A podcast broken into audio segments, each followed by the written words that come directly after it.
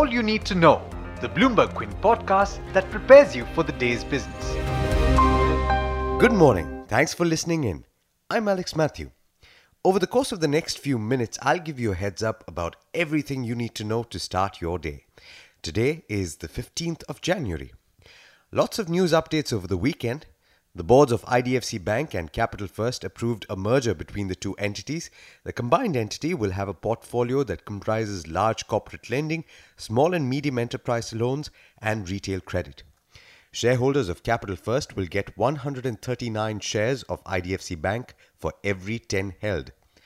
Also in the financial space, HDFC's board approved raising over 11,000 crore rupees by selling shares to a consortium of investors including private equity firm KKR and Singapore's sovereign wealth fund GIC. The company will raise the funds by issuing 6.4 crore shares at 1,726.05 rupees per share. The Supreme Court of India will begin hearing petitions challenging the validity of Aadhaar and the mandatory linking of the biometric identity to several services and social welfare schemes from January 17th. And speaking about the Supreme Court, the Supreme Court Bar Association over the weekend passed a resolution saying the differences between the four senior most judges and Chief Justice Dipak Misra should be considered by the full bench of the Apex Court. Also, four retired judges, including a former Supreme Court judge, wrote an open letter on Sunday to the Chief Justice of India saying they agree with the issues raised by the four Apex Court judges over the allocation of cases and the crisis needs to be resolved within the judiciary. Moving on, the government plans to carry out a comprehensive review of the functioning of independent directors, including analyzes the reasons for their exit from the boards of companies as part of an effort to strengthen the corporate governance framework. India's Income Tax Department has initiated prosecution against 2,225 cases between April and November. That's nearly 200% higher than the same period last year.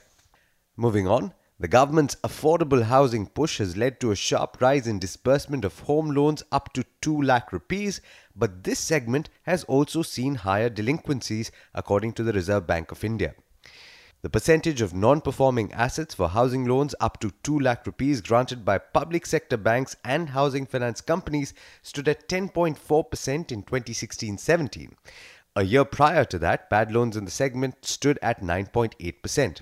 Remember, in the current fiscal, banks have lent aggressively in this segment. Prime Minister Narendra Modi on Sunday received his Israeli counterpart Benjamin Netanyahu, who arrived here on a six day visit. The two will seek to deepen bilateral ties between the two countries. Key data was released on Friday evening.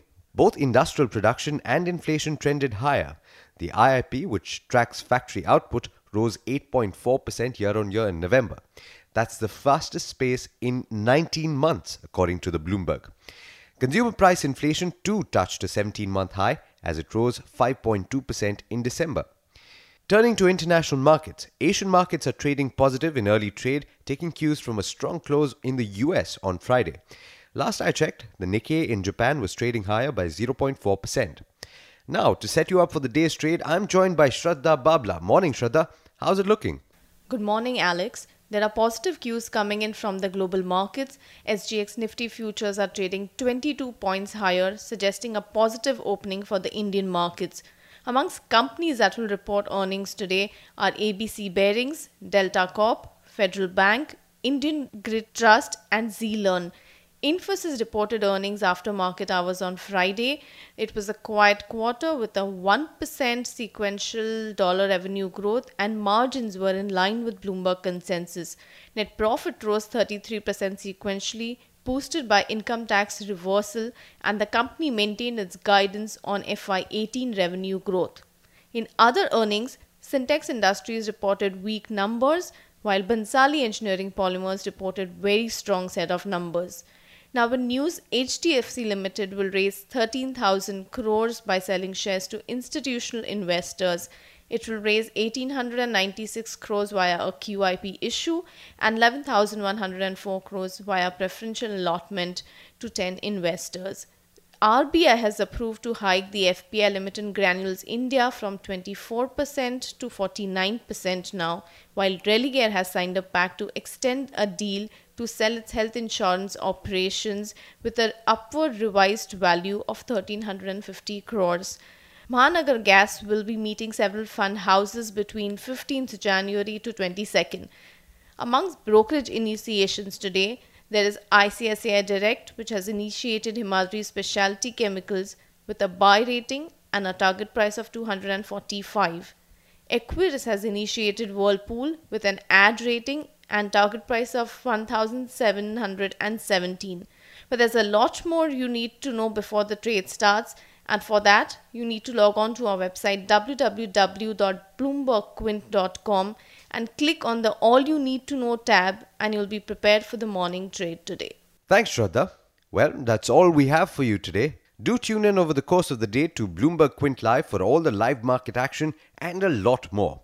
This is Alex Matthews signing off. Have a great day.